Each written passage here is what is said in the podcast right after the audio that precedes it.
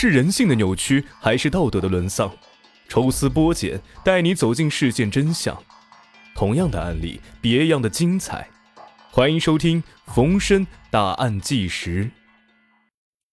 欢迎收听今天的答案纪实。今天给各位带来一例致命的关系。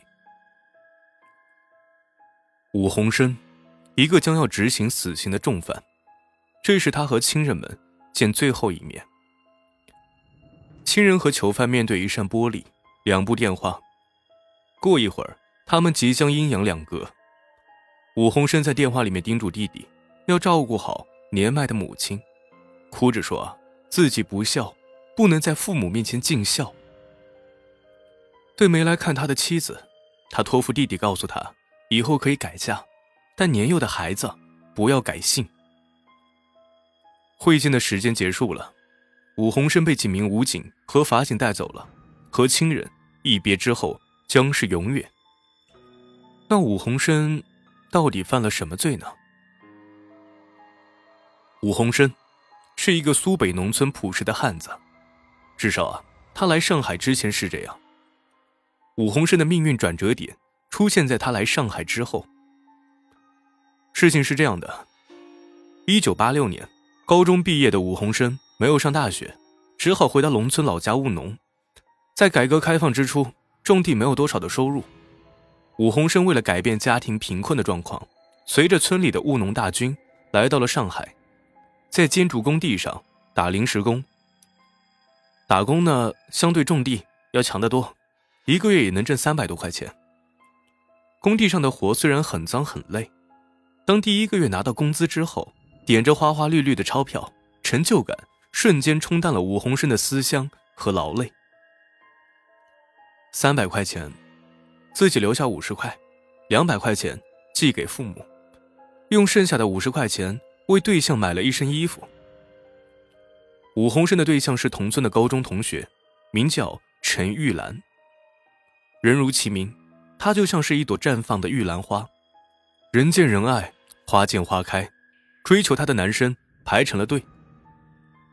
但是玉兰心有所属，她只喜欢。朴实憨厚的武洪生，觉得呀，他才是自己终身依靠的人。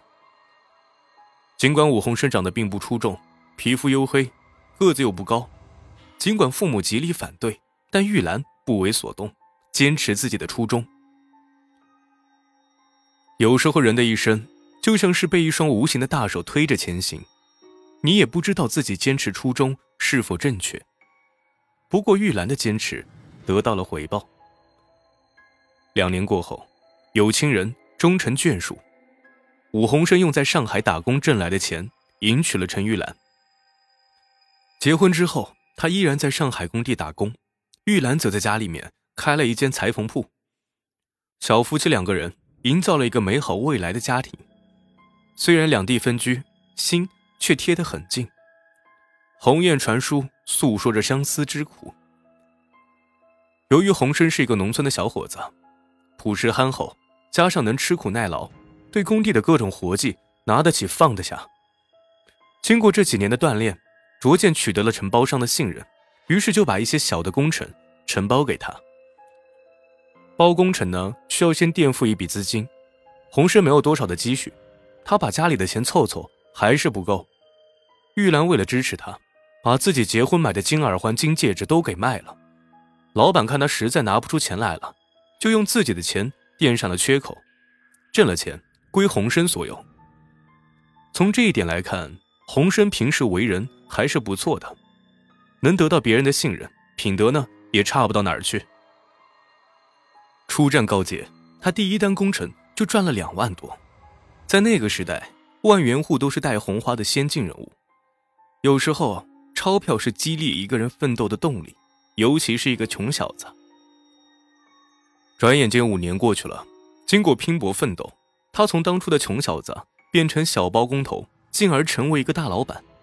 老家起了三层小楼，买了新的轿车，女儿初长成，两口子打算再要一个儿子。如此一来，儿女齐全，组成一个好字儿。他们一家就这样迈进了小康，成了村里人人羡慕的富裕家庭。洪生的事业在上海。一直以来，他想让妻子和女儿来上海居住，劝妻子别在家里种那点地和开裁缝铺了。但玉兰觉得，一是女儿还小，二是自己一走，家里的公婆无人照料，她打算再委屈几年，没了公婆再去上海团聚。洪生十分感激妻子的贤德，心中充满了愧疚，自己还不如妻子想的周到。岁月如流水般的逝去，为了生意上的应酬，后来的洪生大部分时间都用在了酒场上。按照他的话来说啊，就是人有多大胆，地有多大产，只要能喝、敢喝，就能拉来业务。如此一来，从前那个朴实的汉子，逐渐变得油滑和世故。有一天，有一个叫做高明华的老同学找他谈业务。高明华开了一间建材销售店，想让洪生来他这儿进货。为了拉关系，高明华在大酒店里摆了一场酒席，他还找了一个作陪的美艳女子，此人名叫吴秋燕。吴秋燕在上海开了一间发廊，人长得是妖媚艳丽，是一个齐天大圣，年方二十八，仍然是单身。他听高明华说，洪生是一个承包工程的老板。心中盘算开了，看这个人外表长得不咋的，倒是一个有钱的金主。吴秋燕历经风月场，练就了一双火眼金睛，能读懂男人的心思。她一看洪生，表面上看上去很老实，其实内心有很强烈的欲望。高明华开始介绍两个人认识，洪生这才知道，吴秋燕是他们临县的老乡。有了这层关系，两个人也就没了拘束。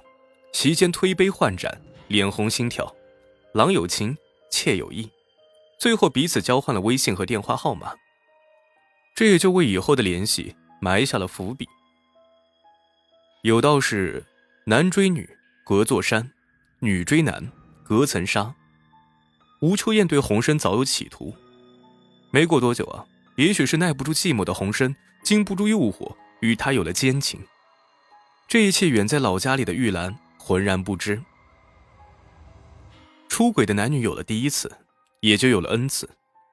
两个人各取所需，洪生用金钱买刺激，秋燕用美色换来金钱，一切看上去都那么的顺理成章。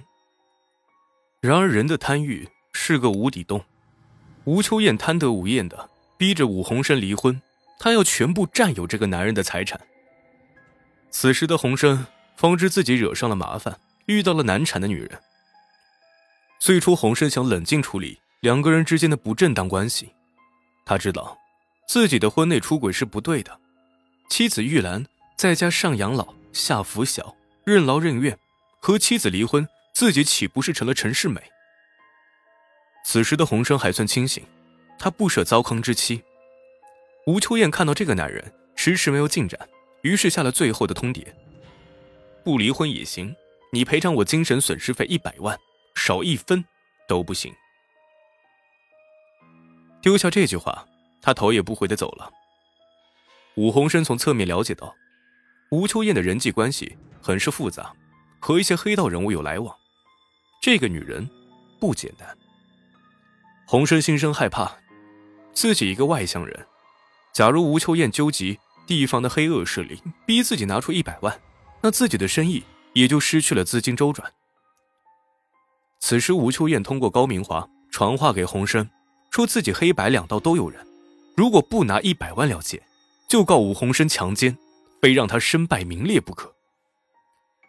最终，高明华劝洪生破财免灾，还说吴秋燕说得出做得出，心如蛇蝎。心如乱麻的武洪生恨不得只想打自己两个耳光。为什么要碰吴秋燕这样的女人？说实话，洪生没必要把责任推给吴秋燕。有道是“苍蝇不叮无缝的蛋”，一边是咄咄逼人的情人，一边是含辛茹苦的妻子，他抛不开和自己同甘共苦的妻子。武洪生决定悄悄除掉吴秋燕，只有这样，才能一了百了。有了这种想法，就要行动。在一天下午，洪生发信息说要吴秋燕来他家里面拿钱，还说拿了钱之后咱俩不再联系，一刀两断。吴秋燕没有多想，高高兴兴的就去了他的住处。进屋以后，洪生说：“咱们俩喝最后一次离别酒，酒菜呢已经备好了。”两个人推杯换盏的喝了起来。期间，吴秋燕假惺惺的掉了几滴眼泪，在武洪生看来，这就是鳄鱼的眼泪。越是如此表演，越是令他愤恨。喝的差不多了，吴秋燕怀揣着一百万要走，但由于不胜酒力。她醉倒在了床上，小女子终究没有算计过武洪生。面对醉倒在床的吴秋燕，洪生毫无怜香惜玉之心，毫无平日的温情，毫不犹豫的拿刀杀死了秋燕。趁着夜色，他把秋燕的尸体绑在了石头上，沉进了郊外的一处湖里。做完这些，武洪生长出了一口气。两个月后。由于下大雨，湖水暴涨，秋燕的尸体被冲了出来。辖区公安干警顺藤摸瓜找到了武洪生，在事实面前，洪生没有做任何抵抗，就全都招了。由于手段残忍，他被判处死刑，剥夺政治权利终身。于是出现了开头的一幕。直到执行枪决的时候，洪生还在为自己辩解，说自己杀人是女人逼的。还说自己被老同学高明华给设局骗了。原来啊，他怀疑高明华和吴秋燕是一伙的，故意设好圈套，敲诈他的钱财。武洪生到死都没有深思，莫非都是别人的责任？就在执行枪决的时候，公安干警告诉洪生，他的儿子出生了，他的妻子因此不能来见他最后一面，让民警带话给他，让他下辈子。好好做人，武洪生一下子瘫软在地。